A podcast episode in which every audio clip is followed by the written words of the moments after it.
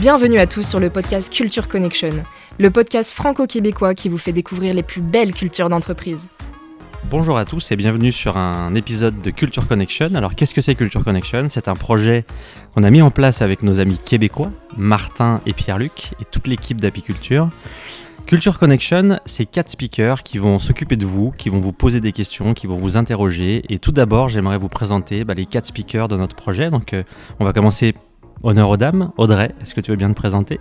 Et bonjour à tous, euh, je suis Audrey Stalder, je suis une grande passionnée par le monde de l'entreprise.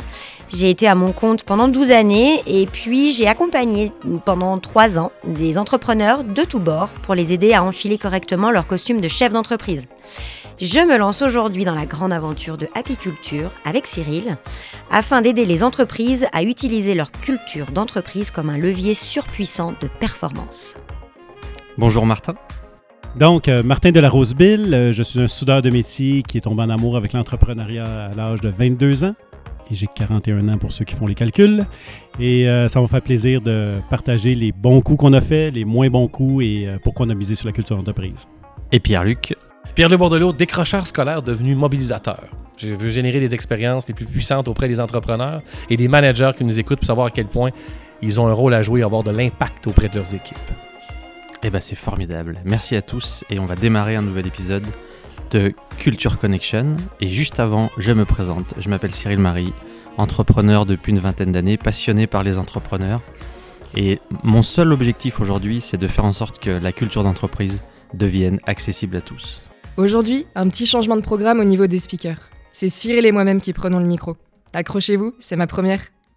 Bonjour à tous et bienvenue dans un nouvel épisode de Culture Connection. Aujourd'hui avec euh, Chloé, on a le plaisir d'accueillir Laurent de la Clergerie qui dirige euh, le groupe LDLC et qui va nous parler de culture d'entreprise. Bonjour Laurent. Bonjour Cyril. Est-ce que tu peux te présenter en trois minutes? Alors ça fait court, je suis désolé, mais il faudra essayer de, de faire rentrer toute cette histoire incroyable en trois minutes, s'il te plaît. Alors en trois minutes. Euh, bon alors la boîte LDLC, je l'ai créée euh, en 1996. Je sortais de mon service militaire, quelque chose que les gens ne font plus aujourd'hui, euh, avec une idée qui était de vendre un logiciel que j'avais créé pour mon père qui travaillait chez Renault, à Renault. Logiciel que je n'ai jamais vendu et je me suis retrouvé avec une boîte que j'avais créée et, plus rien. et du coup, bah, j'ai commencé à développer pour quelques boîtes. Et euh, à l'époque, ben, c'était les débuts d'Internet et j'ai donc créé une... J'ai voulu apprendre à coder sur Internet et à ce moment-là, du coup, ben, j'ai créé un site de vente de e-commerce. Et ça a été le début de l'aventure LDLC. Site de vente qui était de la vente de matériel informatique.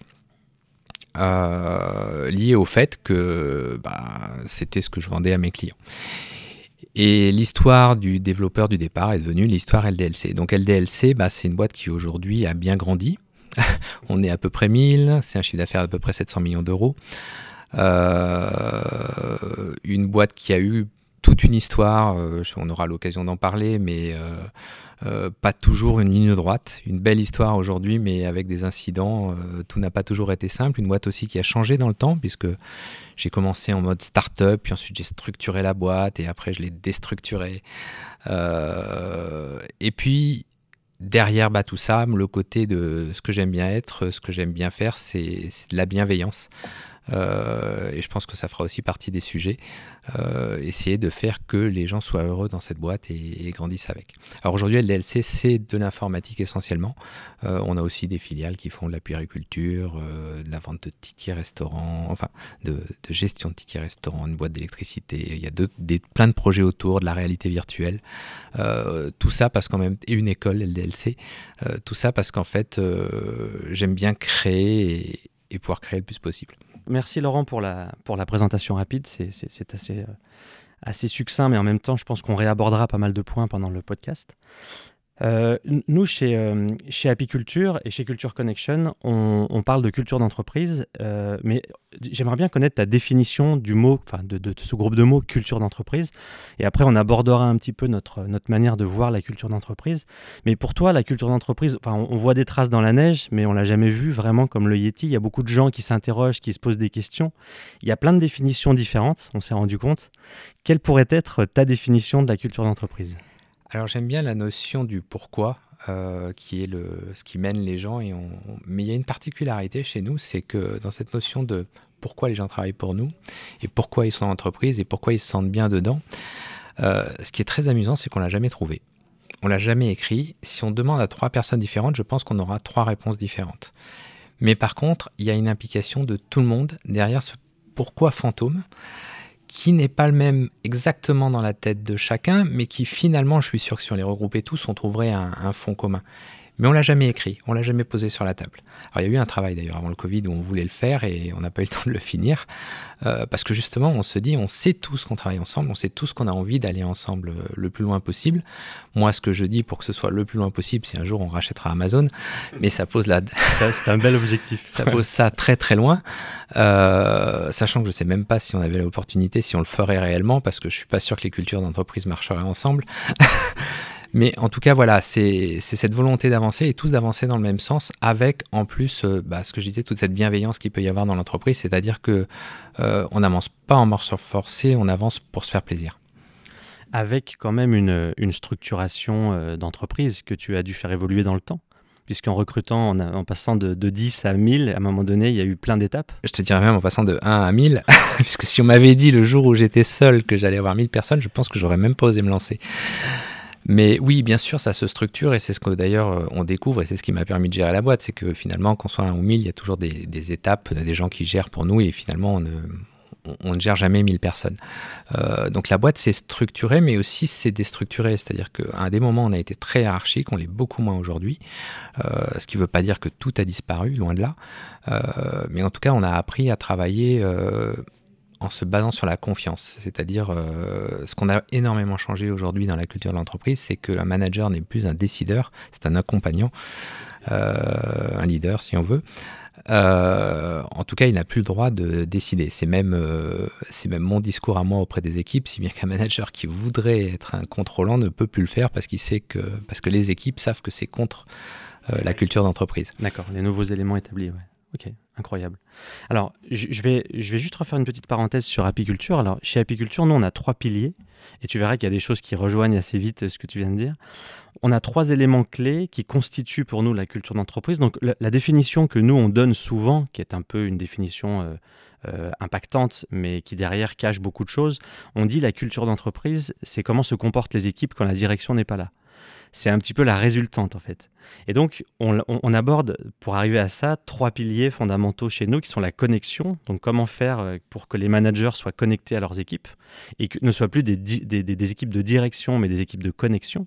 C'est plus des dispatchers de tâches, en fait. C'est des gens qui interagissent et qui aident les gens à se connecter entre eux. Donc, ça rejoint un petit peu ce que tu disais. Et puis après, le deuxième point, c'est l'intensité qu'est-ce qu'on donne à nos équipes en fait comme moment clé dans l'année ou comme euh, ou dans la semaine ou, comme attention pour créer de l'intensité et leur donner envie bah, de travailler un petit peu au-delà du salaire, même si le salaire doit être euh, quelque chose d'important, de, de, valider. Mais une fois que la relation est installée, euh, dans l'administratif, qu'est-ce qu'on amène de plus et comment on va euh, bah, aider les gens en donnant de l'intensité? Et puis le troisième élément qui est un peu la consultante des deux premiers, c'est l'attractivité. C'est un peu le côté entreprise euh, attirante en fait, qui donnerait envie à n'importe qui à l'extérieur d'aller là-bas. Et donc il y a un effet notamment au Québec, d'où est née Apiculture, où il y a une telle pénurie de main-d'œuvre que l'attractivité est un élément fondamental pour garder tes talents et en faire venir d'autres de l'extérieur. Voilà ces trois piliers. Euh, est-ce que tu peux nous parler de, ta connexion, euh, de ton intensité, de ton attractivité? Très amusant quand tu me parles de quand la direction n'est pas là, parce que là, je viens d'être absent trois semaines, deux semaines de vacances plus une semaine de Covid. Euh, et ça faisait des années que ça m'était pas arrivé de ne pas avoir été là trois semaines. Et la boîte a tourné, mais parfaitement sans ma présence. Et j'aurais pu même être là, ne pas être là 4 semaines, 5 semaines, parce qu'en fait, je me rends compte qu'aujourd'hui, euh, bah, ça marche en fait, ce, mode où on fait confiance aux équipes et tout se déroule tout seul. Euh, et quand maintenant je me demande quel est mon rôle, euh, bah, le rôle c'est un peu visionnaire, un peu gardien du cadre. juste pour être sûr qu'on ne dérive pas un petit peu partout, que les idées ne fusent pas dans tous les sens, mais que finalement, à des moments, je me dis, mais je sers presque plus à rien. Alors c'est très drôle ce que tu dis parce que c'est ce qui est arrivé à Martin de la Roseville, le fondateur d'Apiculture. C'est comme ça qu'il est tout doucement, il a dévié pour euh, créer Apiculture, puisque dans son entreprise, il avait justement euh, au départ eu un problème de culture d'entreprise qui avait failli faire vaciller la, société. Et en construisant cette culture interne forte avec ses équipes, il a sauvé l'entreprise et il est parti en croissance. Et à un moment donné, il s'est dit aussi, je suis la personne la moins importante de, de la société. C'est drôle que tu dis ça. Alors c'est amusant parce que moi, c'est ce que pense, et quand je dis ça aux équipes, ils me disent Mais non, Laurent, on peut rien faire sans toi. c'est la confiance, je pense. C'est dans le regard. Oui, voilà. Après, c'est ça, en fait, c'est ce que je leur dis. J'ai encore eu une équipe là très récemment qui m'a dit mais On a besoin de toi. Je dis Mais en fait, vous avez tous les éléments pour le faire, faites-le, et si vraiment il y a besoin de moi, revenez vers moi. Mais, mais à un moment, vous vous rendez pas compte que vous pouvez le faire. Mais je pense que c'est de, de savoir que tu es là, sans doute, oui. sans interagir euh, et, c'est ce qui donne beaucoup de confiance et de liberté, en fait, parce que je pense qu'ils sont en autonomie. Euh, ils sont en autonomie totale. Euh, après, je pense qu'ils ont besoin d'un regard pour se rassurer et se dire on dérive pas. Mais, mais oui, ils sont en autonomie totale et fondamentalement, ils n'ont pas besoin de moi. Excellent. Alors, donc, merci Laurent pour, pour ces réponses. Et donc, nous, on aimerait savoir avec Apiculture, donc, en quoi la, la, culture d'entreprise impacte dans ton entreprise? Alors, en fait, il euh, y, a eu plusieurs cultures, il y a eu une évolution, et à un moment, c'en était même presque gênant sur l'emprise de le fait de vouloir le bien-être, de vouloir s'occuper des équipes, d'avoir un petit côté paternaliste à un moment, et puis un côté visionnaire qui est reconnu par les équipes, ça devenait euh, à un moment gênant dans le sens, ça faisait presque gourou. Euh, alors je dis pas que ça a disparu parce qu'une fois qu'on a atteint ce statut, c'est pas facile de redescendre. Euh, je me rappelle, c'est une anecdote euh, que j'ai eue où une fois il y a eu, on décide sur la couleur d'un, enfin on décide pas la couleur d'un produit, on présente des produits de différentes couleurs et je dis au milieu de la réunion, moi j'aime bien le noir. Et j'apprends que finalement on va tout faire en noir. Mais je l'apprends des mois plus tard quand ça arrive. Et je dis mais pourquoi vous avez choisi ça? Mais c'est toi qui l'as dit Laurent. Je dis non, je suis heureusement que j'ai pas, que je vous ai pas dit que c'était le vert à pois jaune que j'aimais bien parce qu'on était mal. et en fait, cette même personne, juste après, je lui dis, mais en fait là, si je te demande de sauter par la fenêtre, tu sautes? Et il me répond, oui Laurent. Et je fais, mais pourquoi? Bah Parce qu'en fait, si tu me demandes de sauter, c'est que j'arrive vivant en bas. J'ai ah. C'est intéressant. Et là, on arrive dans un moment où, mais oui, c'est intéressant parce qu'on voit la confiance qui a son maximum, mais on arrive à un moment où on se dit, mais mince, ils ont peut-être parfois trop confiance et ils seraient aussi tant qu'il soit capable de me dire non. Donc ça, c'est vraiment un moment où j'ai réagi en lui disant mais non, je tu faut pas que tu sautes, sinon tu risques vraiment de mourir. Parce que moi, ça sera un test. J'aurais rien fait. Et si vous réagissez tous pareil, tu mourras pas parce qu'il y aura un tel tas de personnes qui ont sauté qu'à la fin tu vas arriver vivant. ça. Mais en fait, ça fait peur quand on a ce genre de réaction. Et ce que j'ai essayé de plus en plus, justement, c'est d'inverser le, quelque part le pouvoir pour dire aux gens, mais en fait, faites-vous confiance. Vous n'avez pas besoin de moi sur toutes les réponses. Vous n'avez pas besoin de mon aval. Oui, bien sûr, de temps en temps, je vais donner une direction. Je vais avoir peut-être une petite vision qui va, qui va être contre-intuitive pour votre part, mais sur le reste, la gestion quotidienne, finalement, vous savez tout faire et, prenez confiance en vous pour le faire. C'est pas simple hein. quand on a euh, ce côté à un moment. Il y a beaucoup de Laurent a dans la boîte qui deviennent des barrières à des moments. Euh, surtout qu'avec le temps, en plus, ils deviennent obsolètes parce qu'un jour on a dit une chose et puis on l'a pensé pour un, un critère et ça devient très général et ça devient parfois compliqué. Il m'est même arrivé une fois d'arriver devant une équipe en leur disant imaginez un gros bouton reset devant vous, j'appuie dessus, tous les Laurent a dit que j'ai dit n'existent plus. C'est génial. On repart à zéro. Et est-ce qu'ils l'ont intégré? Ils l'ont compris? Ouais, C'était, Oui, euh, ils l'intègrent. Euh, et... Mais comme l'histoire est belle, c'est pas simple. Hmm. Mais ce qui est drôle, c'est que on, parle souvent de, de, de leader centrique. Et chez Apiculture, on veut aller vers le culture centrique, si tu veux. Et ce qui est très drôle, c'est que toi, tu as eu, par la force des choses, tu t'es mis dans cette situation-là, et tu en es sorti, en fait, en expliquant aux gens que c'était euh, aussi. Alors, euh, j'essaie d'en sortir, parce que ça ne veut pas dire que ça a disparu. Hein. Euh, mais oui, j'essaie d'en sortir, parce que c'est super important que les gens. en plus, ils sont capables de plein de choses, mais ils ont le sentiment de ne pas pouvoir faire. Alors, il y a des équipes chez moi qui, aujourd'hui, le marketing, par exemple, est devenu totalement autonome, ne me demande rien et fait. Il décide. Et décide tout et fait tout. En plus, il n'y a plus de directeur marketing, il y a un leader qui a été élu par l'équipe, c'est une des équipes qu'on a le plus fait évoluer.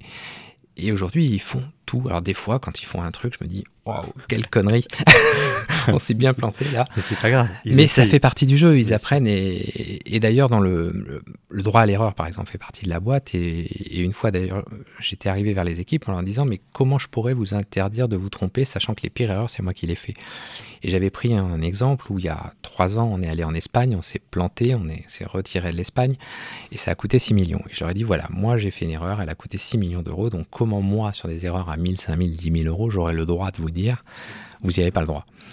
Et en fait, je me sers souvent d'ailleurs de ce que j'ai fait de travers pour dire, bah regardez, vous n'êtes pas différent de moi, vous avez le droit de vous planter. Parce que ça, c'est vachement dur aussi de dire aux équipes, euh, l'erreur est humaine et tolérer Après, euh, si vous faites toujours les mêmes, je, risque de m'agacer quand même. Bien sûr, bien sûr, Il faut, on a droit mais à, il faut les pousser à se tromper. Euh, je prends souvent l'exemple du GPS, qui est un outil qui est génial parce qu'il nous permet de, bah, de trouver notre chemin, mais qui est un outil qui est nul parce qu'on n'apprend jamais la route. Et en fait, ça c'est quelque chose que j'ai expliqué au manager chez moi. J'ai dit, si vous accompagnez trop les personnes, vous n'allez pas comprendre, vous allez me dire, elles comprennent rien. Oui, mais parce qu'en fait, vous, avez, vous les avez jamais laissées se tromper. Elles n'ont jamais pris la route toutes seules. Exactement. Et on n'apprend que quand on prend la route tout seul. Et ça, c'est super important. Alors Laurent, merci euh, pour tes réponses. Et nous, on aimerait en savoir davantage. Donc, euh, est-ce que pour conserver un collaborateur, il faut forcément passer par la case euh, bien-être et, donc du coup ce confort absolu? Alors, je, ne suis pas sûr. Après, ça va dépendre de la passion, de, la façon dont chacun euh, gère le travail, mais je pense que le bien-être est important pour que la l'ambiance globale de la boîte euh, fonctionne. Il faut savoir que nous, on a fait un gros switch là-dessus il, y a, il y a cinq ans. Euh, en fait, on est en bourse, on communiquait nos, nos objectifs financiers, et l'objectif à l'époque, on faisait 500 millions d'euros de chiffre d'affaires, et on avait communiqué comme quoi on ferait un milliard. Euh, et en fait, au moment où moi j'ai décidé que le bien-être deviendrait capital, je suis allé vers les équipes et je, et je leur ai expliqué, je leur ai dit on va complètement abandonner l'objectif boursier. On va retourner en bourse, on va dire qu'on n'a plus d'objectif. Et aujourd'hui, ce qui est capital dans l'entreprise, c'est qu'on se sente bien. Et la croissance viendra du fait qu'on se sente bien ensemble que le bien-être s'installe dans l'entreprise. Et il y aura plus d'objectifs. Alors la bourse n'aime pas trop qu'on ne donne plus d'objectifs. Euh, mais en tout cas, la, boîte, elle, de l'autre côté, elle a délivré depuis. Parce qu'en fait, on se focus sur notre bien-être. Ça ne veut pas dire qu'on est tous les jours à vérifier que tout, que tout est bienveillant. On n'est pas dans le monde des bisounours. C'est dans une entreprise, tout ne se passe pas tous les jours merveilleusement. Mais en tout cas, depuis cette époque-là, c'était le leitmotiv de l'entreprise. C'est comment on va pouvoir apporter les meilleures conditions de travail pour que les gens se sentent bien. Et c'est ce qu'on a travaillé depuis. Et donc, du coup, en termes de, conditions de travail, tu peux nous donner quelques exemples un peu précis euh Alors, on pourrait commencer par la fin, qui est la semaine de 4 jours. Mais avant ça, on avait déjà, avant le Covid, aménagé le télétravail, ce qui nous a permis d'ailleurs, quand c'est arrivé, de plonger dedans sans se poser de questions parce qu'on était prêt. Euh, on a des coachs internes, on a des réunions dans lesquelles on peut mettre des facilitateurs pour que les choses avancent et qu'elles soient plus carrées de temps en temps. Euh, réunions, pour prendre un autre exemple, euh, sur lesquelles je m'étais battu. Un jour, j'ai fermé toutes les salles de réunion parce qu'il y en avait trop. Ça devenait trop de perte de temps. Donc, on a décidé de concentrer les réunions. Et, pendant trois mois, il n'y a plus de salles de réunion ouvertes euh, dans l'entreprise. Donc, les gens, devaient, être créatifs. Exactement, ils devaient être créatifs. Et si ça a été sur le coup très très compliqué pour eux, c'est devenu très vite en fait plus simple. Et aujourd'hui, il n'y a plus de salles de réunion. Enfin, elles sont quasiment plus occupées. Et puis, bon, il y a un cadre de travail que vous voyez qui est assez idyllique, qui ressemble à un petit campus à la Google. Euh, on a deux pistes de bowling, je ne suis pas sûr qu'ils les ont. euh, mais ça suffit pas. Après, il faut de la bienveillance au-delà de tout ça pour que, pour que ça s'installe. Euh, il faut que les gens se sentent reconnus, estimés. Et c'est vrai que dans les switches qu'on a fait, on a, on a commencé à travailler sur la notion d'entreprise libérée. Sans aller forcément dans tout ce qu'on peut lire, parce que j'ai lu beaucoup de livres dessus. Et en fait, l'entreprise libérée, il y a 25 000 modèles différents. Par contre, j'ai retenu trois mots-clés. Un capital, qui est la base de tout, qui est la confiance. Et quand je parle de confiance, je parle de confiance euh, horizontale et verticale, parce qu'on pense au vertical, hiérarchique, etc. Mais la confiance horizontale entre les équipes, c'est capital, parce que très souvent, quand il y a un problème, c'est la faute de l'équipe en face. C'est pas une question de manager ou autre, c'est la faute de l'équipe en face si le projet n'est pas là, si le travail a été Ou c'est la faute du collègue qui est à côté de nous. Et, euh, et oui, on mais pas quand forcément... on sort du collègue, quand on sort de l'équipe, on a même l'équipe qui dérive. Donc effectivement, voilà. Et il n'y a pas que les hiérarchies qui est fautive. Donc ça, j'ai beaucoup travaillé sur le côté euh, c'est important de se faire confiance entre nous. Euh, et puis une fois qu'on a installé ça, on peut arriver aux deux étapes d'après qui sont responsabilisation, euh, et j'ai le mot sur le bout de la langue, et autonomie des équipes et de chacun. Ce qui ne veut pas dire de ne pas travailler ensemble, hein. au contraire, c'est simplement ne pas travailler forcément en écoutant la direction, c'est-à-dire devenir responsable et autonome du travail qu'on fait. Comme on dit, c'est celui qui fait, qui sait, euh, et c'est le mieux placé pour savoir ce qu'il doit faire. Il ne peut pas diriger l'entreprise, mais en tout cas, quand on est dans son domaine, il n'y a pas mieux que lui. Donc on est venu là-dessus et c'est là que le bien-être s'est installé, c'est là que les gens se sentent reconnus et qu'après on délivre en fait. D'accord. Et donc, du coup, tu as eu beaucoup de retours de tes employés justement sur ces conditions de travail euh?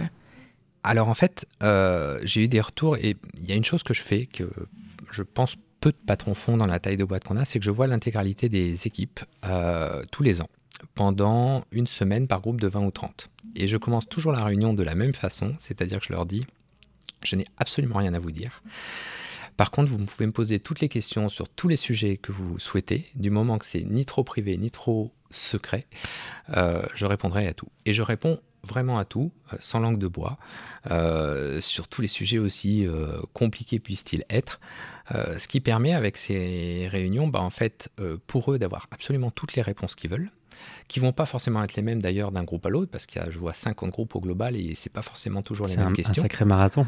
c'est un sacré marathon. À la fin de la semaine, je suis KO. sur une semaine, tu ouais, J'enchaîne ça sur une. Je le fais en un bloc. J'ai essayé, je me suis dit, je vais le séparer, mais en fait, je préfère le faire en un bloc. Incroyable.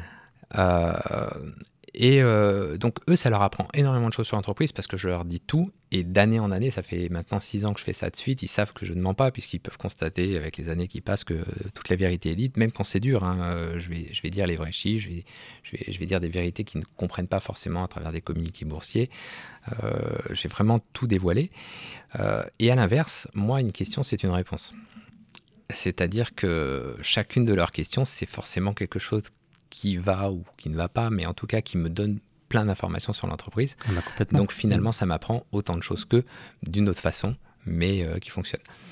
Euh, par contre, ce qui est très intéressant aussi dans ces réunions, c'est que je vois l'état d'esprit des équipes que j'ai en face. Un peu agressif sur des années compliquées euh, ou très bien sur des années très bien. et sur les deux dernières années, et en particulier cette année, c'était impressionnant de les voir. parce que là, j'ai simplement vu des gens heureux.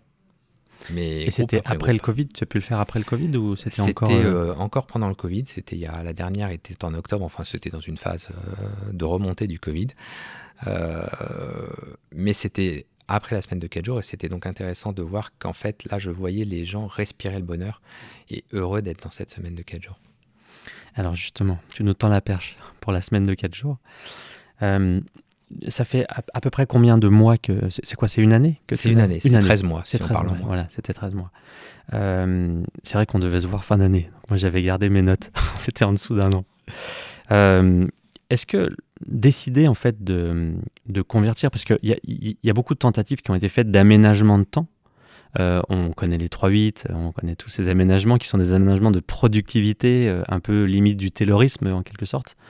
Euh, quand on décide de, passer de, à 4 jours, donc payer 5, c'est toujours sur la même rémunération. Il n'y a rien qui bouge au niveau de la rémunération, ni des avantages. Euh, à quel moment tu appuies sur le bouton? Justement, on parlait de bouton tout à l'heure, de bouton reset. À quel moment tu appuies sur le bouton 4, semaines de, 4 euh, jours par semaine?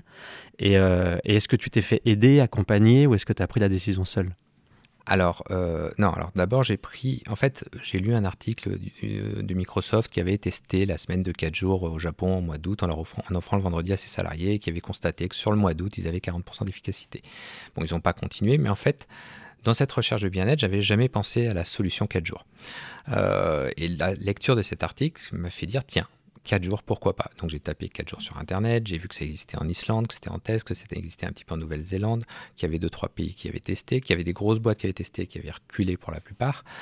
Euh, mais en fait, ça m'a creusé dans la tête et à partir de là, je me suis dit, bon, est-ce qu'on pourrait le faire? Et donc je suis passé, euh, ok, je passe les gens de 35 heures sur, 4 jours, euh, sur 5 jours à 35 heures sur 4 jours. Ça fait 8h45 par jour, c'est un peu trop à mon sens. Enfin, en tout cas, je ne garderai pas la productivité, j'aurai de la fatigue, donc je passe à 8 heures. Et j'ai décidé de faire du 4 jours 32 heures. Du coup, je perdais 3 heures et donc j'avais un coût. Et là, en fait, j'ai essayé de chiffrer ce coût. Je m'étais pas posé là. Alors, on, peut avoir le sentiment, je me suis pas posé la question sur les personnes. Si, si. Hein. je me suis dit, mais eux, de toute façon, ça va leur plaire.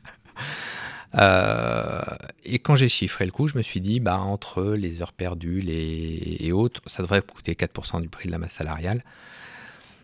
On se porte bien, j'y vais. Et ça, c'était en décembre 2019, avant le Covid. Donc, je devais l'annoncer en mars au NAO, qui sont en mars chez nous, qui ont été décalés à cause du Covid en juin. Donc, on l'a annoncé en juin 2019.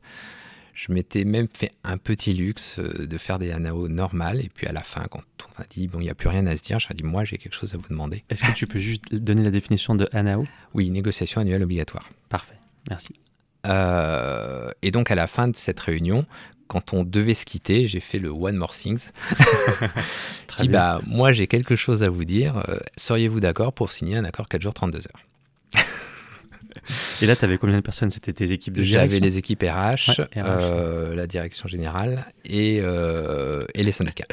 Génial. Ça s'appelle de la créativité et de l'intensité. Exactement. Et effectivement, j'ai figé un peu tout le monde. Alors, la direction générale était au courant. Je les avais mis au courant juste avant la réunion, mais les autres ne savaient pas. Euh, évidemment, c'était bien accueilli. Et à partir de moment-là, j'aurais dit bon bah maintenant, moi j'ai posé la chose sur la table. Je ne sais pas exactement comment on va le construire. J'ai pas regardé tout le côté juridique. Donc vous avez six mois pour le mettre en place, histoire qu'en janvier l'année prochaine, euh, on puisse rentrer dans ce cadre-là. Donc du coup, bah ils ont ah, une fois que ça a été posé, c'est eux qui ont travaillé le sujet et qui ont posé le cadre euh, pour qu'on puisse le faire. Génial. Au niveau de, de, l'application, justement, on, s'interroge parce que le, service est toujours là toute la semaine. On peut toujours appeler du lundi au vendredi. On a toujours des gens dans les boutiques. C'est-à-dire que c'est une forme de tuilage, en fait, avec un décalage des, agendas? Alors au final, euh, l'idée c'était effectivement de dire à chaque équipe, et c'est important parce qu'en fait chaque équipe a dû organiser son équipe suivant le mode qui a été défini au départ, qui était on ne doit pas voir de l'extérieur qu'on ne fonctionne pas. Donc le jour, effectivement, euh, ne sera forcément pas le même pour tout le monde, sinon ça se voit. Euh, et donc il va falloir que bah, chaque euh, personne dans l'équipe décide quel jour elle sera absente. Alors, il y avait beaucoup de demandes sur le vendredi et le mercredi, et donc pour venir sur le, une solution qui permette au maximum de personnes d'avoir les jours qu'ils souhaitaient, on a beaucoup de binômes. C'est-à-dire qu'ils vont être en semaine paire, semaine impaire. Le la semaine paire, ils auront leur vendredi. La semaine impaire, c'est le binôme qui aura le vendredi et un autre jour dans la semaine, euh, à l'inverse sur les autres semaines. C'est comme ça qu'on a réussi en fait à, combler le, besoin de chacun sur un jour, au moins une semaine sur deux. Et derrière, avoir une entreprise qui fonctionne. Avec une tolérance, si un jour j'ai un séminaire le vendredi, euh, les gens seront tous là, ils récupéreront le jour dans la semaine euh, ou la semaine d'après. Euh, il y a quand même une tolérance pour permettre à l'entreprise de fonctionner sur des événements forts, mais de façon exceptionnelle.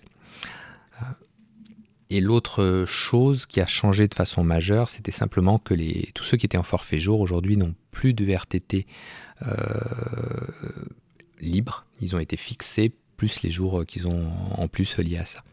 Et donc, il y a eu un vrai travail juridique aussi pour coller avec la, il y a eu loi un, du travail. Il y a eu un travail juridique, puisqu'effectivement, on a dû faire ça. Euh, on a dû redéfinir notre, notre temps de travail plein. C'est-à-dire qu'aujourd'hui, l'horaire plein de travail chez LDLC, c'est 32 heures. Ça n'est plus 35. On n'est pas en temps partiel, on est en temps plein à 32 heures. D'accord. Et donc. Euh, du coup, tu, tu, nous dis que c'est toi qui as décidé au tout début de mettre en place justement cette semaine de, de 4 jours. Et au final, et j'imagine que tu as peut-être d'autres personnes qui, euh, qui, pilotent avec toi cette culture d'entreprise. Comment, ça se passe? Alors c'est là que, quand on en parlait tout à l'heure, il y a un peu le côté visionnaire définissant qui définit le cadre et où je peux être un peu atypique. Euh, je me rends compte d'ailleurs aujourd'hui que j'en parle à d'autres en essayant de les pousser à aller à la semaine de 4 jours, ils se posent trop de questions. Quand moi j'ai tendance à, sauter et à me dire j'apprendrai à nager une fois que je serai dans la piscine. Euh, du moment que je pense que c'est bien, j'ai tendance à foncer. Et alors, je ne prends pas la décision définitive tout seul. C'est-à-dire que oui, je suis allé voir ma direction générale. C'est une idée, puis après, euh, voilà. Une fois que j'ai validé. Mais quand je vais les voir, j'ai tout l'argumentaire. C'est-à-dire que j'ai bossé le dossier. Il y a peu de, et que je suis prêt à répondre à toutes les questions pour qu'on me dise oui. j'ai de l'avance. On va dire que j'ai un cran d'avance. Euh, mais oui, après, je, valide ça. Et une fois que ça c'est validé, euh, on avance dans la société. Donc, merci Laurent. Et euh, quelle est la responsabilité des managers vis-à-vis de justement cette culture euh, d'entreprise? Alors en fait, euh, quand on a commencé à switcher et à demander aux managers de plus être contrôlants, ça a été compliqué pour certains d'entre eux. Il y en a qui sont partis de la société. Ils n'ont pas tous accepté le fait que j'aille vers les équipes en disant votre manager n'a plus le droit de vous donner des ordres. C'est Donc, particulier au départ, je pense. euh, oui, Mais c'est oui, c'est de- particulier, mais en fait, challenger. euh, ça challenge. Après, il y a ceux qui ont resté et qui sont rentrés. C'est pour ça qu'on a mis des coachs en interne pour accompagner essentiellement les managers. Les coachs sont ouverts pour accompagner des équipes, pour accompagner les managers ou pour accompagner les personnes qui en ont besoin. Mais c'est vrai que la majorité des gens qu'ils ont dû accompagner, c'était des managers dans cette nouvelle position parce qu'ils étaient un petit peu perdus. La volonté de changer de position était là, mais c'était, mais c'est quoi finalement ma, ma position aujourd'hui euh, Mm. d'accompagnant? Jusqu'à quel point finalement j'ai plus du tout le droit de décider ou pas? Et en fait, on se rend compte d'ailleurs, c'est intéressant le jusqu'à quel point j'ai plus le droit de décider ou pas, parce qu'on se rend compte qu'un et ça, ça s'applique à moi et à tous ceux qui sont dans cette position, que plus on a la confiance des équipes, moins on les contrôle. Euh, C'est-à-dire qu'en fait, quand on est bienveillant et qu'on demande aux équipes de faire quelque chose de façon totalement bienveillante et sans, avec le droit de dire non en face, quelque part, bah finalement, les équipes, si elles se sentent bien, elles y vont, elles ne se posent pas plus de questions que ça, et elles n'ont pas le sentiment d'avoir reçu un ordre. Euh, donc en fait, ça ne fait pas une perte de contrôle totale, Mhm. mais ça fait un contrôle qui ne fonctionne que s'il est bienveillant. Et c'est ça qui est super intéressant finalement à la fin dans ce changement de paradigme. Après, les équipes ont beaucoup plus d'autonomie parce qu'elles ont aussi le droit de dire leurs mots et d'avancer toutes seules sans le sans l'accord du manager. Et ça aussi, c'est très fort puisque justement, ça permet de tester des choses euh, et de se rendre compte, bah, après, si on a raison ou pas, sans que le manager ait son avis et dise non, ça ne marchera jamais. Non, on teste. Mais alors, j'ai une question. Est-ce que le manager sert à quelque chose? C'est une question, et c'est la question que se sont posés certains managers euh, par rapport à ça. Et en fait, euh, il sert de. Aujourd'hui, c'est un coach, le manager. C'est-à-dire que c'est celui, il est. Quand on a pu, euh, c'est pas le cas encore partout, mais certains ont été élus par les équipes. Euh, C'est-à-dire que c'est celui sur lequel ils vont pouvoir se reposer quand il y a une question, quand il y a un besoin. Mais pas forcément pour progresser sur le travail, mais plus parce qu'ils ont des questions diverses et variées. Et puis ça reste aussi un relais par rapport à la direction, c'est-à-dire que ça évite d'avoir à devoir parler à l'intégralité de des l'équipe filtres. et ça crée quelques filtres euh, qui fait que j'ai pas un arbre hiérarchique où je gère 1000 personnes en direct. C'est sûr. Euh, Mais justement, par rapport à. Tu as dit un truc euh, qui, qui m'interpelle. Tu as dit le coach, donc le manager devenu coach, est élu par les équipes. Ça veut dire que n'importe qui de ce groupe peut devenir manager coach. Alors, un point, on l'a pas fait dans toutes les équipes aujourd'hui. En fait, on l'a fait dans les équipes où le manager est parti. Dès que le manager part, on, demande à l'équipe euh, d'élire le futur manager. Euh, sachant que personne ne se présente, on fait l'élection sans candidat. C'est-à-dire qu'il y a un travail en fait qu'on fait avec l'équipe qui est de définir quels sont les bons critères pour l'équipe du bon manager. On les fait travailler dessus en quatre ou cinq mots. Et une fois qu'ils ont défini les quatre ou cinq mots importants, on leur dit quelle est la personne dans cette pièce qui correspond à ces mots-là. Intéressant. Et à partir de, ce moment-là, il désigne euh, celui qui correspond. Et ce qui est intéressant aussi, c'est qu'en général, il y a quasiment qu'un nom qui ressort à chaque fois. Euh, C'est déjà arrivé ouais, que tu aies des oui. gens qui refusaient. euh, Alors, pas qui refuse. Alors, après, on donne la possibilité à la personne élue par le groupe de refuser son poste. Et aujourd'hui, j'ai pas eu de refus. J'en ai eu un jour qui a hésité parce qu'on c'était le tout premier à qui- avec qui on faisait ça et qui se sentait pas à l'aise dans la position. Mais quand on lui a expliqué le cadre, finalement, il y est allé. Euh, et aujourd'hui, il est reconnu par ses équipes. J'ai une question, Laurent. Euh, tout à l'heure, tu parlais justement du petit calcul que tu avais fait pour arriver à avoir des chiffres et pour convaincre euh, ton board, qui était euh, le passage de 35 à 32. Donc, tu avais aussi fait ce calcul en impact de temps de travail en moins. Euh, et c'est intéressant de voir de quelle manière, d'un côté, il y a de la bienveillance et de l'autre côté, tu maîtrises cette donnée, en fait, cette analyse.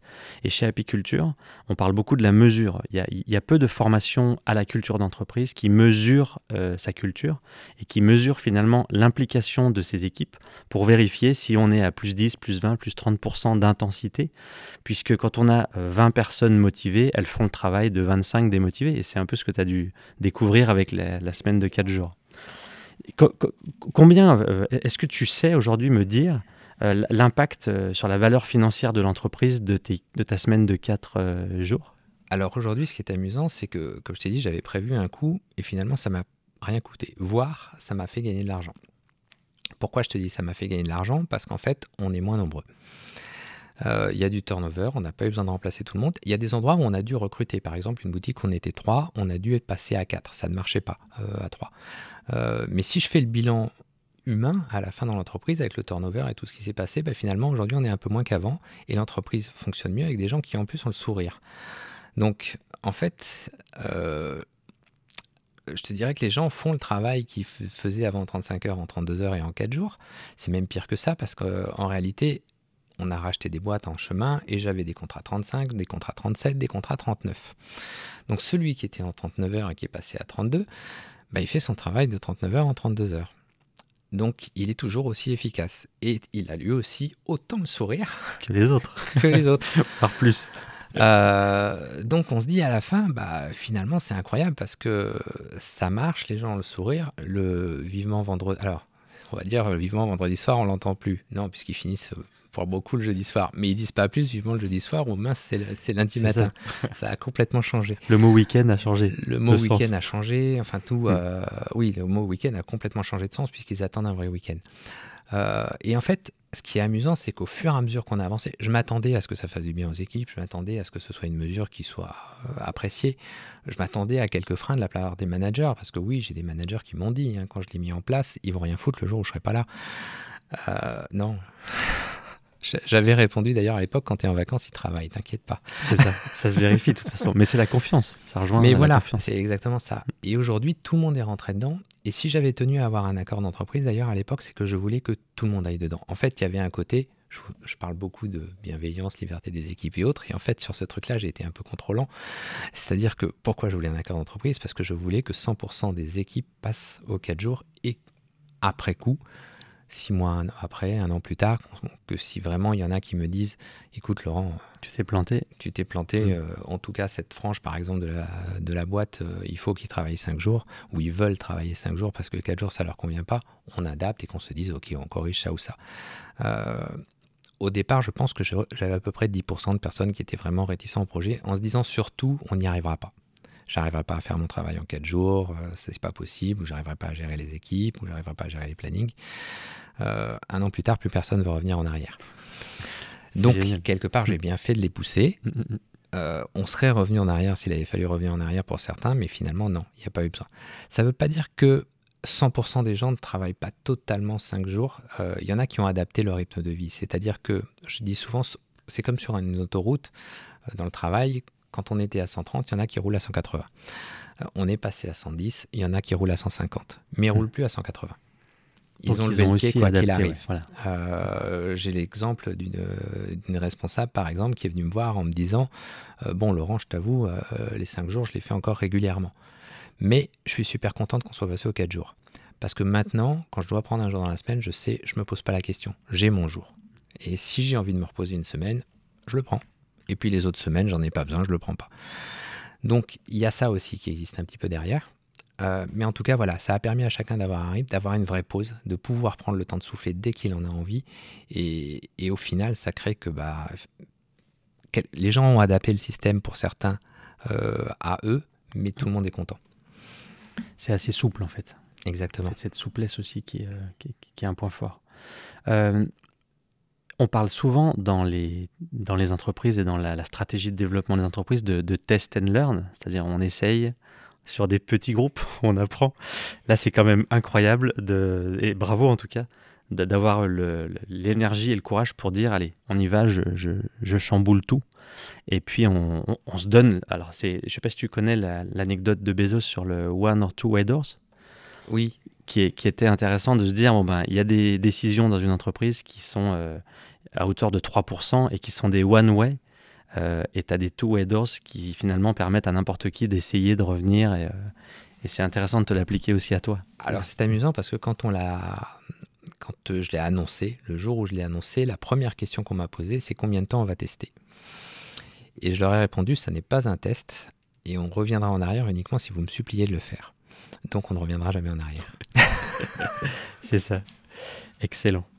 Depuis tout à l'heure, on parle de- de- d'exemples euh, en interne, euh, de, ta manière de voir ton entreprise, puisque finalement, tu ne suis aucune règle, j'ai envie de dire, et, euh, aucun code. Alors, bah, si, quand même, beaucoup de, de- de- de lecture et, tu t'informes, je pense, en quantité, mais ça me fait penser à, l'entreprise de, de Tony Zappos, avec, tu parlais tout à l'heure aussi de, construire finalement un projet collectif. Euh, et Tony Shea a été racheté par euh, Amazon, un milliard, deux je crois, en 10 ans de, de développement. Et, euh, et- et Amazon, enfin Jeff Bezos, avait besoin d'une culture d'entreprise, plus que d'une entreprise de chaussures en ligne, puisqu'il en vendait aussi, je crois, à l'époque. Tout à fait. Euh, tu connais cette histoire un petit peu et, et Oui, oui, qu'est-ce j'ai que lu tu son penses livre. de... Euh, alors j'ai lu son livre et du coup j'ai j'ai lu euh, sur l'holacratie derrière et j'ai trouvé le modèle trop compliqué pour moi. Alors il l'a appliqué mais en fait moi j'ai trouvé que c'était trop strict, j'ai pas j'aime pas les barrières. Et l'holacratie avec ses cercles, avec ses tout ça c'est en fait c'est finalement presque plus structuré pour moi même si ça laisse plus de liberté par personne euh, qu'une boîte standard. Et en fait j'ai pas réussi à me reconnaître dans ce modèle et c'est pour ça que quand je disais au début, je pense qu'il n'y a pas un modèle d'entreprise libéré. Il faut, faut créer le modèle qui est le sien du moment qu'on a confiance, autonomie, responsabilisation des équipes euh, et qu'on respecte ces trois règles. Finalement, on a une entreprise qui, qui est dans ce cadre-là. Merci beaucoup. Tu vas bientôt écrire un livre. C'est en cours. C'est en cours. Ah. Je le lirai volontiers. Faudra que tu me le dédicaces. Pas de problème. Alors, euh, je vais revenir sur un point qui est plus lié à l'organisation et, euh, et on va faire une comparaison organisation et leadership, amis ou ennemis? Alors, en fait, leadership, c'est compliqué parce qu'on a différents types de leaders et on prend souvent comme modèle de leader Gandhi en disant les, il n'était pas devant, il était derrière. Euh, et j'aime bien ce modèle parce que, oui, il était derrière, mais tout le monde le suivait. C'est parce qu'ils étaient retournés. Non, mais c'est ça la vérité. En gros, sa parole était Mm. évangile. Euh, mais il n'a jamais forcé personne et on est d'accord. Et c'est ce qui est toujours très compliqué en fait dans cette notion de leadership où on laisse finalement le pouvoir aux autres, mais en réalité, quand on est super inspirant, on l'a le leadership. Et c'est là que qu'est la clé, je pense, du leadership, c'est qu'on doit laisser la liberté aux gens de de faire ce qu'ils veulent, de dériver légèrement du truc. Et en même temps, euh, si on veut que ça avance, il faut qu'il y ait quand même des choses qui réunissent les gens. Euh, il faut qu'il y ait ce fameux pourquoi dont on parlait au début, qui fait que c'est pas forcément la personne, c'est les idées qui sont derrière, mais, mais qui unit les gens sur un projet. Et à partir du moment où ils se reconnaissent dedans et qu'on n'en dérive pas et qu'ils se reconnaissent dans le truc, ils sont capables de suivre n'importe qui. Et finalement, Gandhi, il était suivi, il n'était pas derrière, C'est vrai. mais sans jamais rien imposer. Et le, le why de, de ton entreprise aujourd'hui, c'est ce que tu disais tout à l'heure, c'est ce travail que vous avez commencé sans forcément le, le matérialiser encore. Exactement. Et pour euh, typiquement, on n'est pas une entreprise écologique. Il y a une volonté pour certains de faire le maximum dans ce sens-là. Euh, et il y a des travaux qui sont menés dedans. Et chacun trouve son petit why. Et c'est ça qui est très amusant, c'est que bah, il n'y a pas un why commun, si ce n'est oui avoir la meilleure relation possible avec les clients, avoir des, des, des, des, basiques de l'entreprise, mais il y a aussi plein d'autres petites choses euh, dans l'attachement que chacun a à son travail, dans la passion que chacun met dans son travail. Euh, et c'est amusant parce que j'avais fait le travail parce qu'aujourd'hui on avait nos nos piliers, enfin nos comment on dit les- Les valeurs nos- voilà, Hmm. on avait nos valeurs que j'avais définies. Finalement, elles se retrouvent dans l'entreprise. Euh, et, et les valeurs qu'ils ont essayé de redéfinir se, rapprochent euh, globalement de ce qu'il y avait au départ. Donc, je ne m'étais pas tellement trompé. Mais parce que je pense qu'il y a aussi autre chose, c'est que euh, quand on croit à son entreprise, finalement, on recrute aussi des gens qui nous ressemblent. Euh, et quand le projet est tel que ça, bah, les gens, ils avancent ensemble de la même façon. D'ailleurs, c'est des choses que j'ai pu vivre quand on a racheté d'autres entreprises. Des fois, il y a des cultures très différentes. Et c'est amusant. tu me parlais avant de tout ça de Patron Incognito. Et Patron Incognito, je vais le faire à Nantes, euh, dans un entrepôt d'une société qu'on a racheté. Et j'y vais aussi pour voir comment ça se passe parce qu'on était deux euh, concurrents ennemis. Les deux qui avaient à peu près la même taille, les deux, celui qui gagnera sa, la victoire. Et le jour où finalement on les rachète, je me rappelle que j'arrive à leur CE pour euh, leur dire bon bah ça y est, on travaille ensemble. Je sais que vous avez le sentiment d'avoir perdu et ils me regardent tous en me disant mais c'est exactement ça, on a perdu. Mais Je non. dis bah non, maintenant on va travailler ensemble. Et aujourd'hui, quand j'y vais, ils portent tous des t-shirts LDLC alors que c'était, euh, ils n'avaient pas le droit d'utiliser le bleu dans leur euh, présentation parce que le bleu c'était LDLC. Et aujourd'hui, ils sont conquis, ils ont trouvé la culture d'entreprise. Et il a fallu du temps, en fait, parce que c'était deux patrons différents, euh, pas tout à fait la même culture. Moi, un côté très, euh, comme je disais, un peu casse-cou des fois, euh, un autre qui surveillait tout. Et forcément, les gens lui ressemblaient. Et il a fallu que les gens acceptent ce nouveau patron qui était casse-cou et dans lequel, des fois, ils avaient un peu peur parce qu'un peu trop casse-cou. Et puis finalement, avec les années, c'est passé et maintenant, euh, il- enfin, ils suivent le mouvement et ils sont intégrés dans l'entreprise. Donc c'est vraiment important. Mais tu, tu, parlais donc de cultures différentes. Chez Apiculture, on appelle ça des microcultures.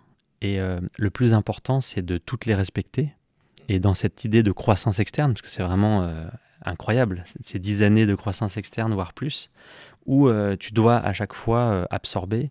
Tu peux pas avoir, tu dois avoir un standard, tu es obligé, sinon ça marche pas. Mais par contre, tu dois garder l'intégrité de chaque équipe, en fait, d'une certaine manière je dirais presque tu dois séduire parce qu'en fait si tu veux finalement qu'ils se reconnaissent et qu'ils partent pas tous et c'est arrivé hein, des boîtes où mm. tout le monde part mm. euh, bah, il faut qu'ils reconnaissent que finalement la culture dans laquelle tu es n'est pas n'est pas complètement en, opposition avec la leur et c'est ce qui se passe aujourd'hui j'ai des, images hein, des personnes en tête euh, qui m'ont vu arriver un peu comme euh, un fou qui avec lequel ils pourraient jamais travailler et puis qui des années plus tard me disent bah finalement Laurent j'ai bien travaillé avec toi, j'ai pas changé, j'ai toujours des choses que je contrôle un peu plus, que je, sais si je te disais tout ce que je contrôle, tu hmm. n'aimerais pas.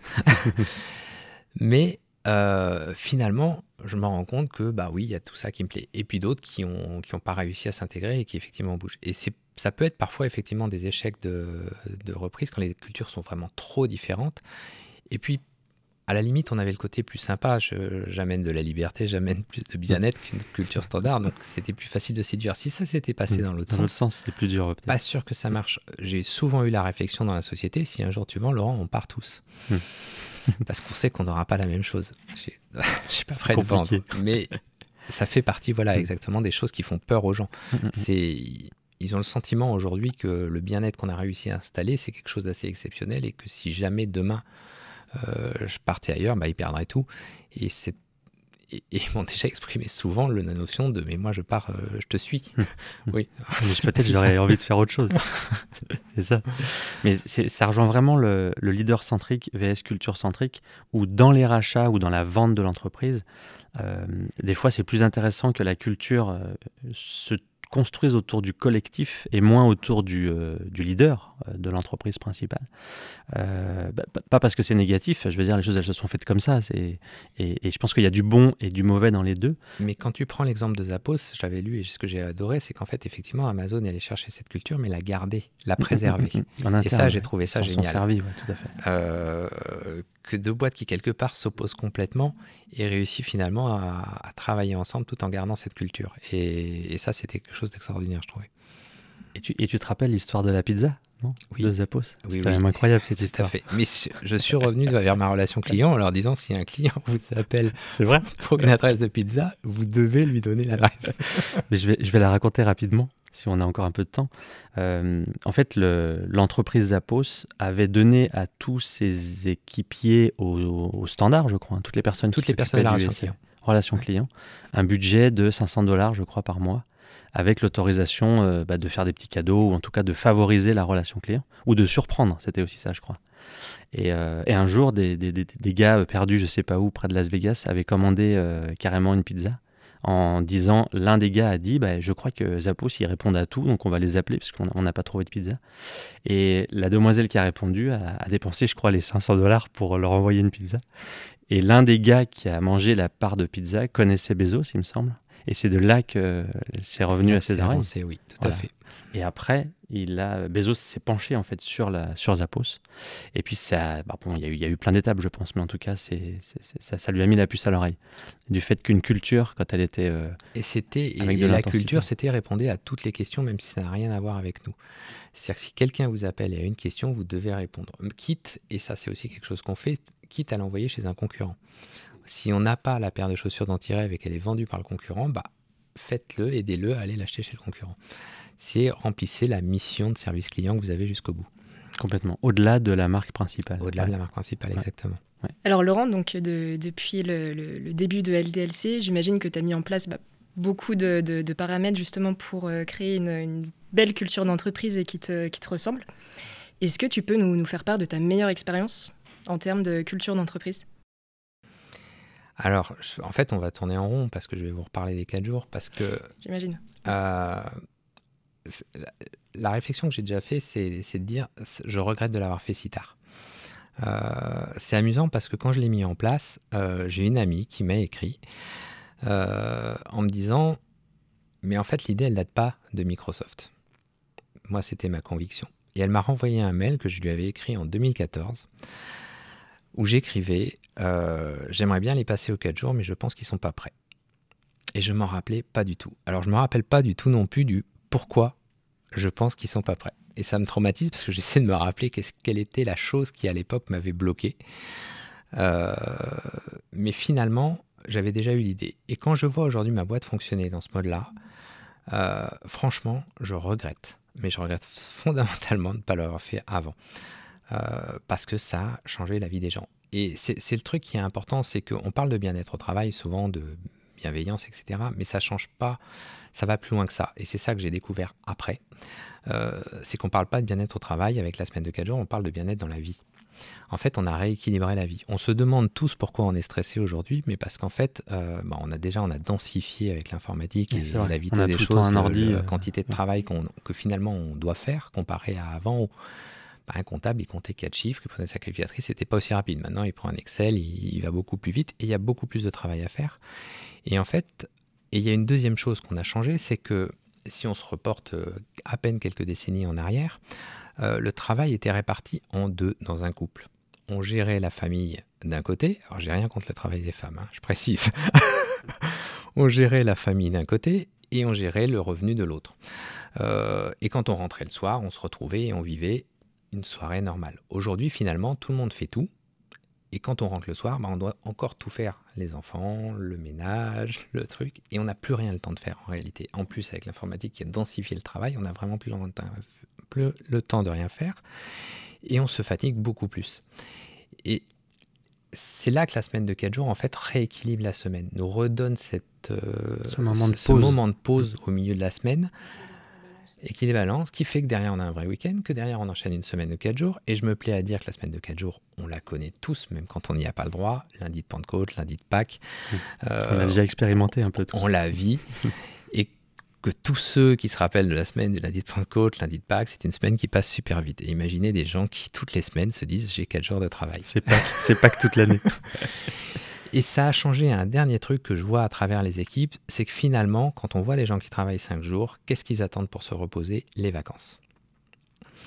Chez moi, il n'y a plus personne qui attend les vacances. Le repos, il est là toutes les semaines. Et donc je sais que je tourne en rond autour de ce sujet, mais en fait, j'ai été moi-même surpris. Je le faisais pour ajouter du bien-être, mais je me suis rendu compte que c'était au-delà de tout ça.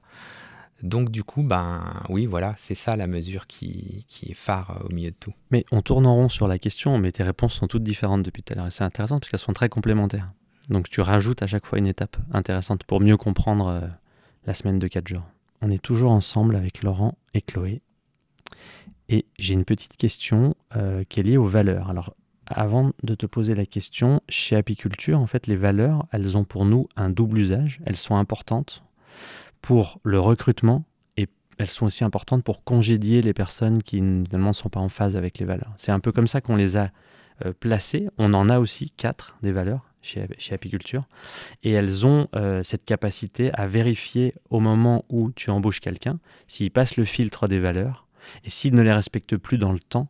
Est-ce que tu as. Euh, c'est l'outil qui va nous servir à congédier la personne en lui expliquant qu'elle est plus alignée avec les valeurs de l'entreprise.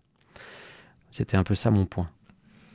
Alors nous, on a cinq valeurs. On a l'audace, la passion, le plaisir, proximité, solidarité, euh, qui ont parfois des doubles sens par rapport aux clients et par rapport à nous-mêmes en interne, euh, qui servent effectivement à définir le cadre entre les personnes, mais qui servent aussi à définir le cadre de façon un peu plus générale. Euh, je vais prendre un, un cas concret. Aujourd'hui, mon marketing fait ce qu'il veut. et n'est pas obligé de venir me voir pour me demander. Et euh, je leur expliquais concrètement le, buzz en marketing, il peut être positif ou négatif. Et parfois, le négatif peut être très bon. je leur dis alors, dans ce cadre-là, et dans ce cadre où chacun peut soumettre son idée, quelqu'un pourrait arriver un jour en disant j'ai une super idée, on va être connu du jour au lendemain. Euh, dans les boutiques, on va leur dire de cracher au visage des clients. Alors je prends un cas qui était complètement extrême, et, inimaginable.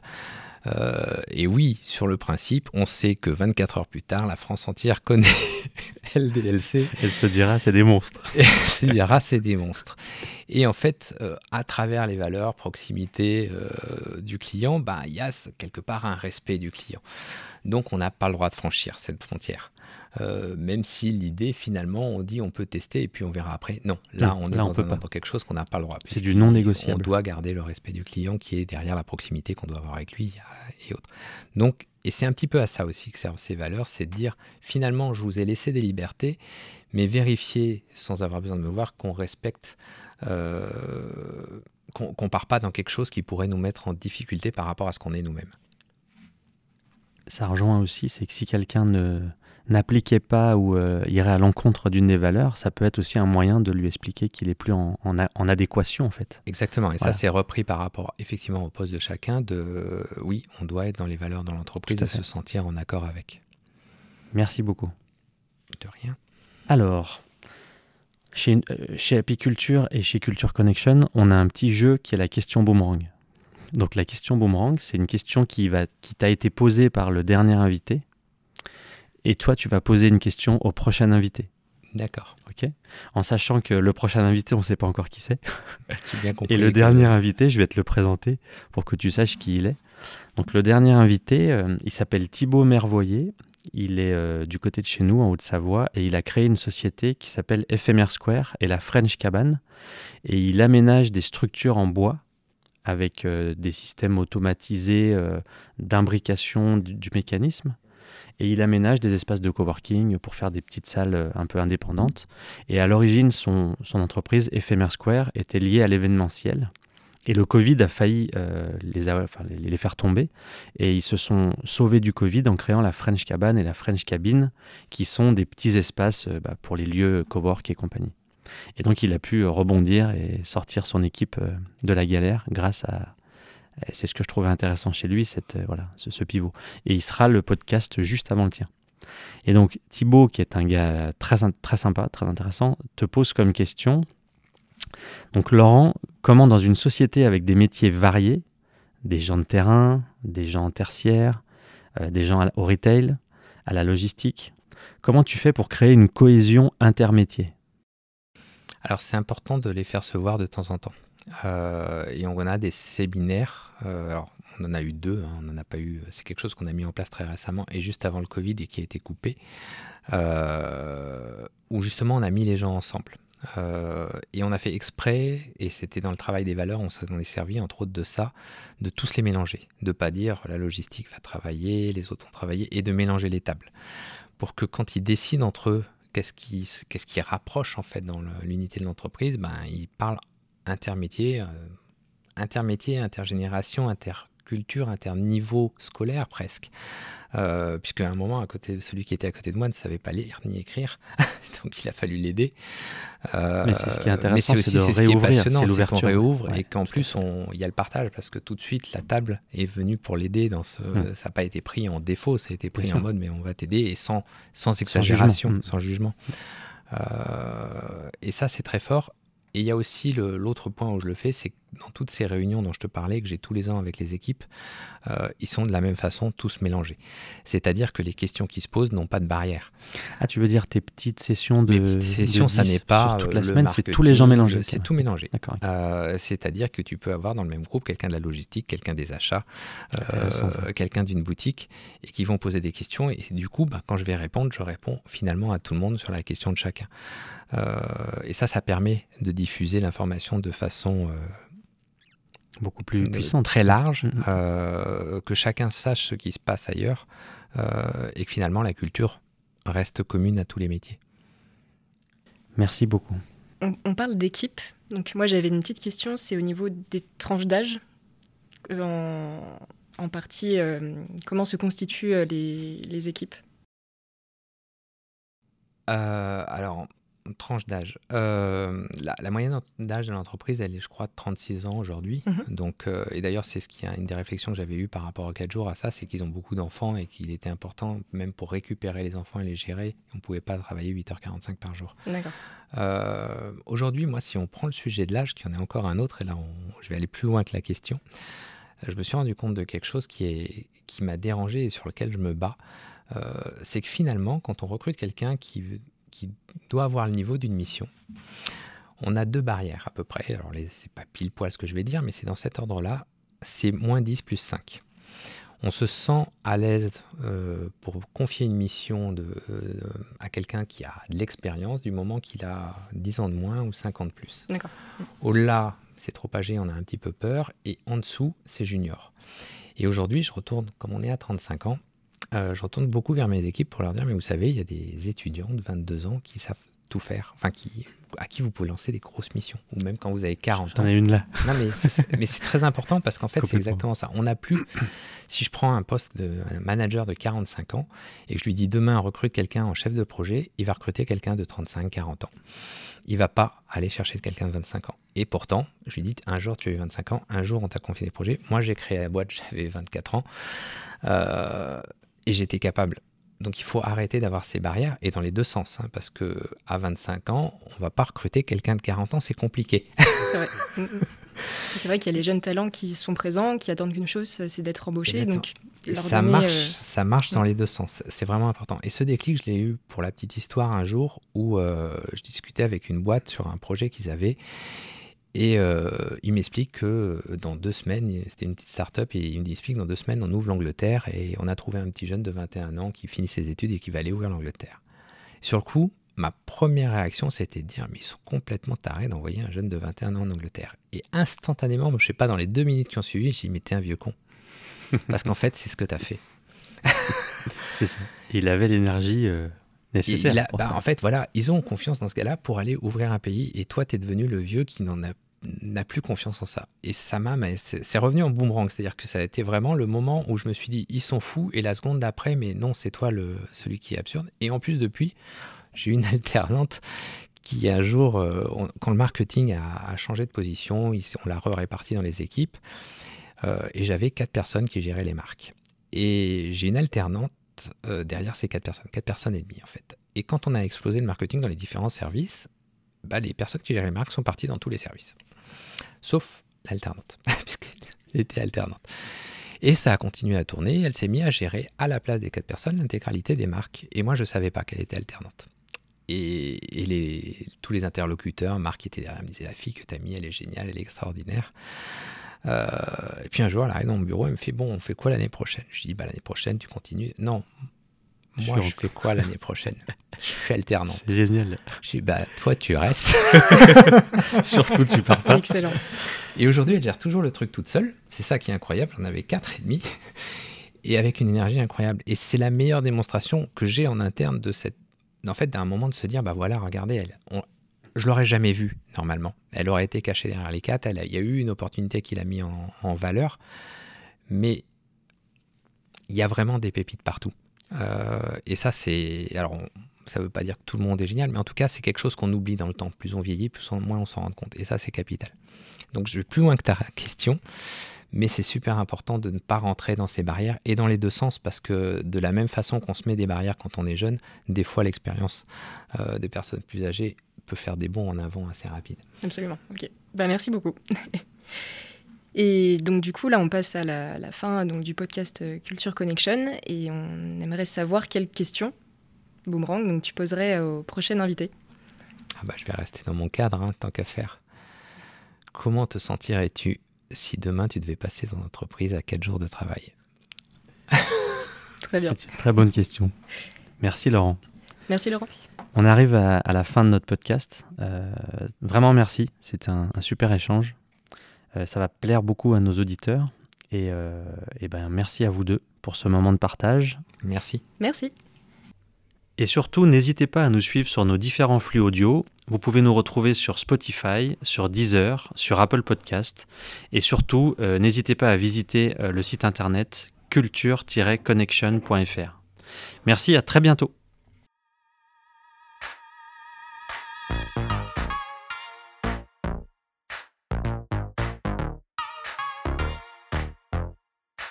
C'était le podcast Culture Connection. Un grand merci la gang de nous avoir écoutés. C'était le feu En attendant le prochain épisode, n'oubliez pas de vous abonner sur nos flux audio. Vous pouvez nous retrouver sur Spotify, Deezer, Apple Podcasts. Mais surtout, visitez culture-connection.fr pour découvrir plus d'informations sur notre projet. Un grand merci à notre partenaire Rapiculture, sans qui ce projet n'existerait pas. Chez Apiculture, on accompagne les entreprises à construire une culture d'entreprise forte pour en faire un levier de performance humain et financier. Pour en savoir plus, rendez-vous sur apiculture.team. À bientôt pour de nouvelles aventures.